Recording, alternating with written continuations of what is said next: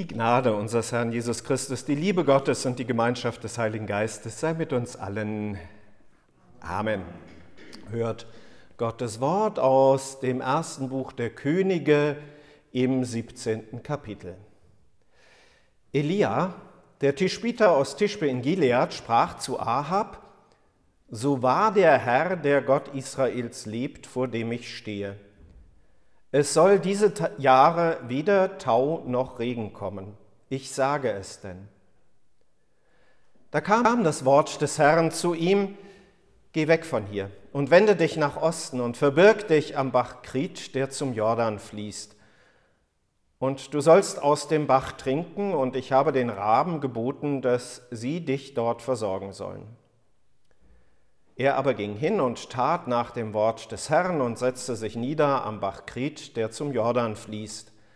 Und die Raben brachten ihm Brot und Fleisch des Morgens und des Abends, und er trank aus dem Bach. Und es geschah nach einiger Zeit, dass der Bach vertrocknete, denn es war kein Regen im Lande. Da kam das Wort des Herrn zu ihm, Mach dich auf und geh nach Sarepta, das zu Sidon gehört, und bleibe dort, denn ich habe dort einer Witwe geboten, dass sie dich versorge. Und er machte sich auf und ging nach Sarepta. Und als er an das Tor der Stadt kam, siehe, da war eine Witwe, die las Holz auf. Und er rief ihr zu und sprach, hole mir ein wenig Wasser im Gefäß, das ich trinke. Und als sie hinging zu holen, rief er ihr nach und sprach, bringe mir auch einen Bissen Brot mit. Sie sprach, so wahr der Herr dein Gott liebt, ich habe nichts Gebackenes, nur eine Handvoll Mehl im Topf und ein wenig Öl im Krug. Und siehe, ich habe ein Scheit Holz oder zwei aufgelesen und gehe heim und will's mir und meinem Sohn zubereiten, dass wir essen und sterben. Elia sprach zu ihr, fürchte dich nicht. Geh hin und mach's, wie du gesagt hast. Doch mache zuerst mir etwas Gebackenes davon und bringe mir's heraus, dir aber und deinem Sohn sollst du danach auch etwas backen. Denn so spricht der Herr, der Gott Israels, das Mehl im Topf soll nicht verzehrt werden und dem Ölkrug soll nichts mangeln bis auf den Tag, an dem der Herr regnen lassen wird auf Erden. Sie ging hin und tat, wie Elia gesagt hatte. Und er aß und sie auch und ihr Sohn Tag um Tag. Das Mehl im Topf wurde nicht verzehrt und dem Ölkrug mangelte nichts nach dem Wort des Herrn, das er geredet hatte durch Elia. Herr Gott, himmlischer Vater, schenke du uns deines Heiligen Geistes Kraft im Hören auf dein Wort durch Christus unseren Herrn. Amen.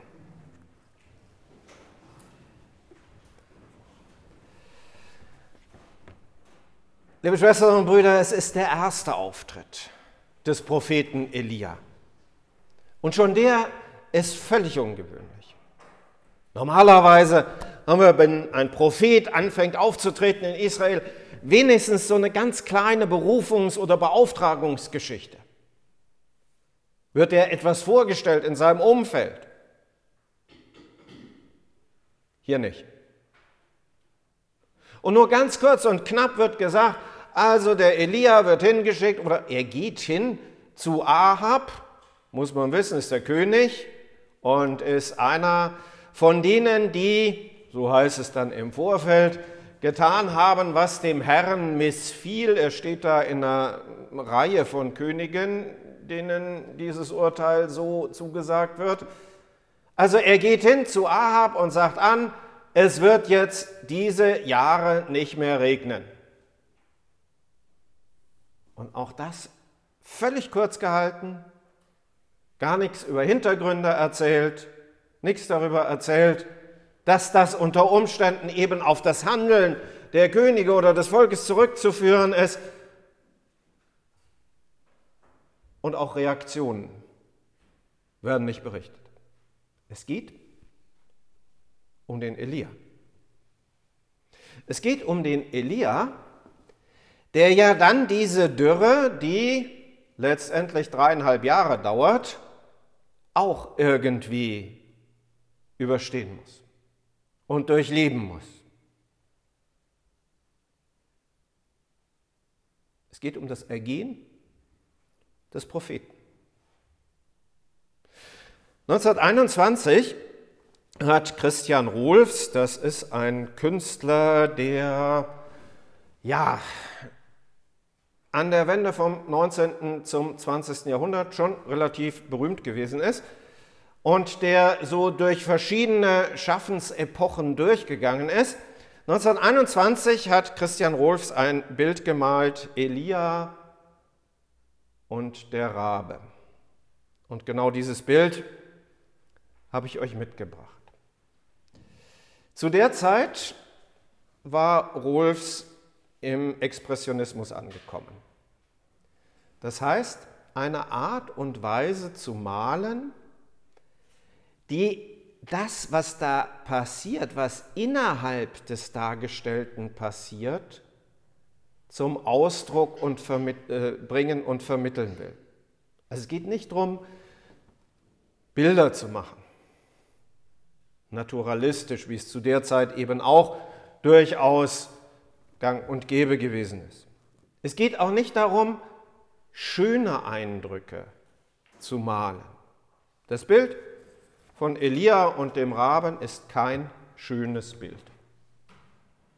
Nicht von der Farbkomposition her, nicht von den Formen her, sondern das ist kantig, das ist eckig, das ist ein Bild, das irgendwie deutlich werden lässt, ganz deutlich werden lässt, wie dieser Elia empfindet und der leidet. Der leidet. Der leidet vielleicht unter der Dürre, vielleicht unter dem Ernst der Botschaft, die er verkündigen muss. Vielleicht aber auch darunter, dass er das mit ansehen muss, wie es den Menschen geht? Er selbst ist ja noch versorgt.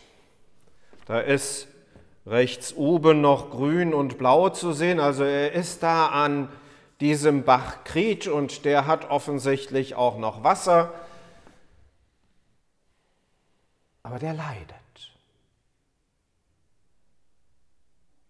Man sieht es im Gesicht, man sieht es daran, wie er sich da aufstützt. Das ist keiner, der positiv und fröhlich in den Tag hineinblicken würde.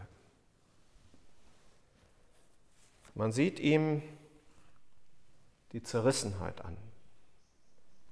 Man sieht ihm die Trauer an. Man sieht ihm dieses Leiden an stumpf, aufgestützt, frustriert,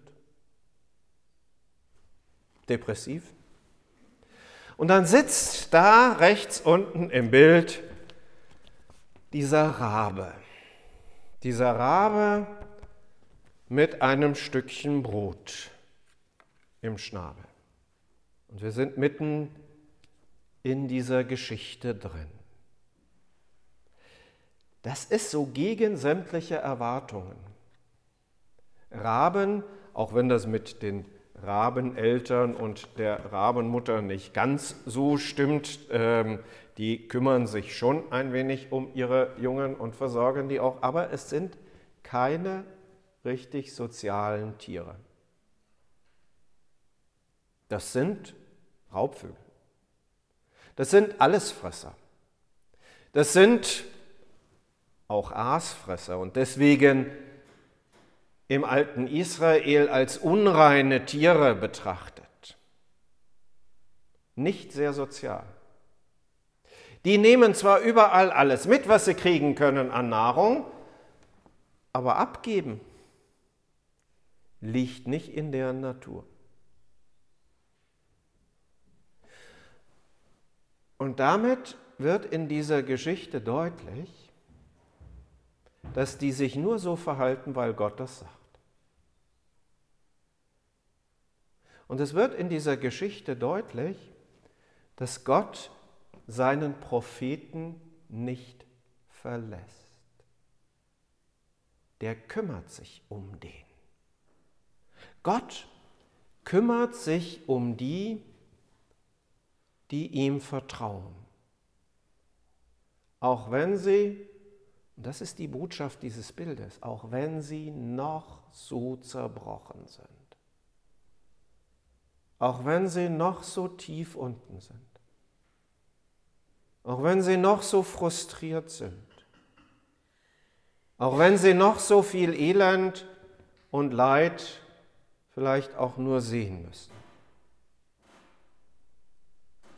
Ihr habt bestimmt, genau wie ich, die Bilder aus den Überschwemmungsgebieten im Westen unseres Landes und so allmählich geht es ja im Süden auch los. Ihr habt mit Sicherheit diese Bilder auch vor Augen. Was da eben auch an Leid und an Elend da ist und passiert. Und was man da einfach sehen und erleben muss. Einfach nur durch das Beobachten. Und manch einer von uns weiß auch, was Wasser, zu viel Wasser bedeutet. Mein Opa hat immer gesagt, vor Feuer kannst du wegrennen, vor Wasser hast du keine Chance. Und das ist so. Wenn das dann einmal kommt. Also diese Dinge passieren in unserer Welt und das wird sich auch nicht ändern, bis wir dann endlich in der neuen Welt sein werden. In dieser Welt wird es immer wieder Katastrophen geben.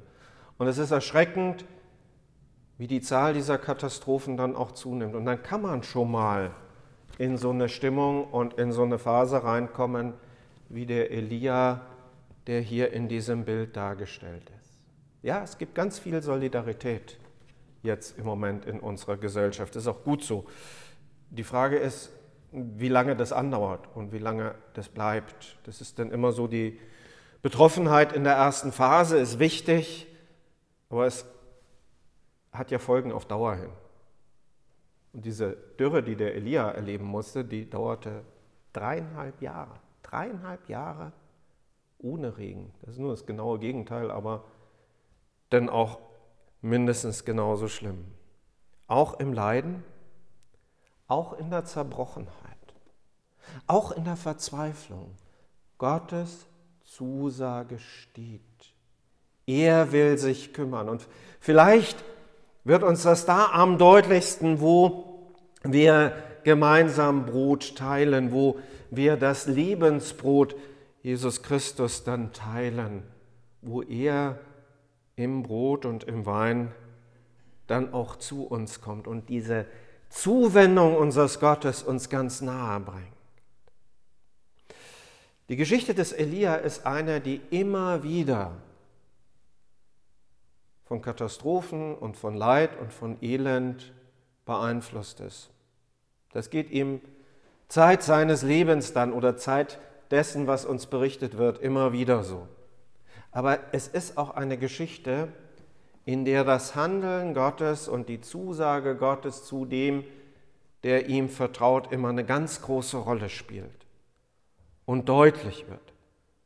Bis dahin, dass Elia dann letztendlich einer der ganz, ganz wenigen ist, die direkt in den Himmel aufgenommen werden. Das sind nämlich nur Mose, Elia und dann Jesus Christus selbst. Gott kümmert sich um seinen Propheten. Gott kümmert sich um die, die zu ihm gehören, will stärken, will unterstützen, will sie auf ihrem Weg begleiten. Und das gilt auch für uns. Und der Friede Gottes, der höher ist als alle Vernunft, bewahre unsere Herzen und Sinne in Christus Jesus. Amen.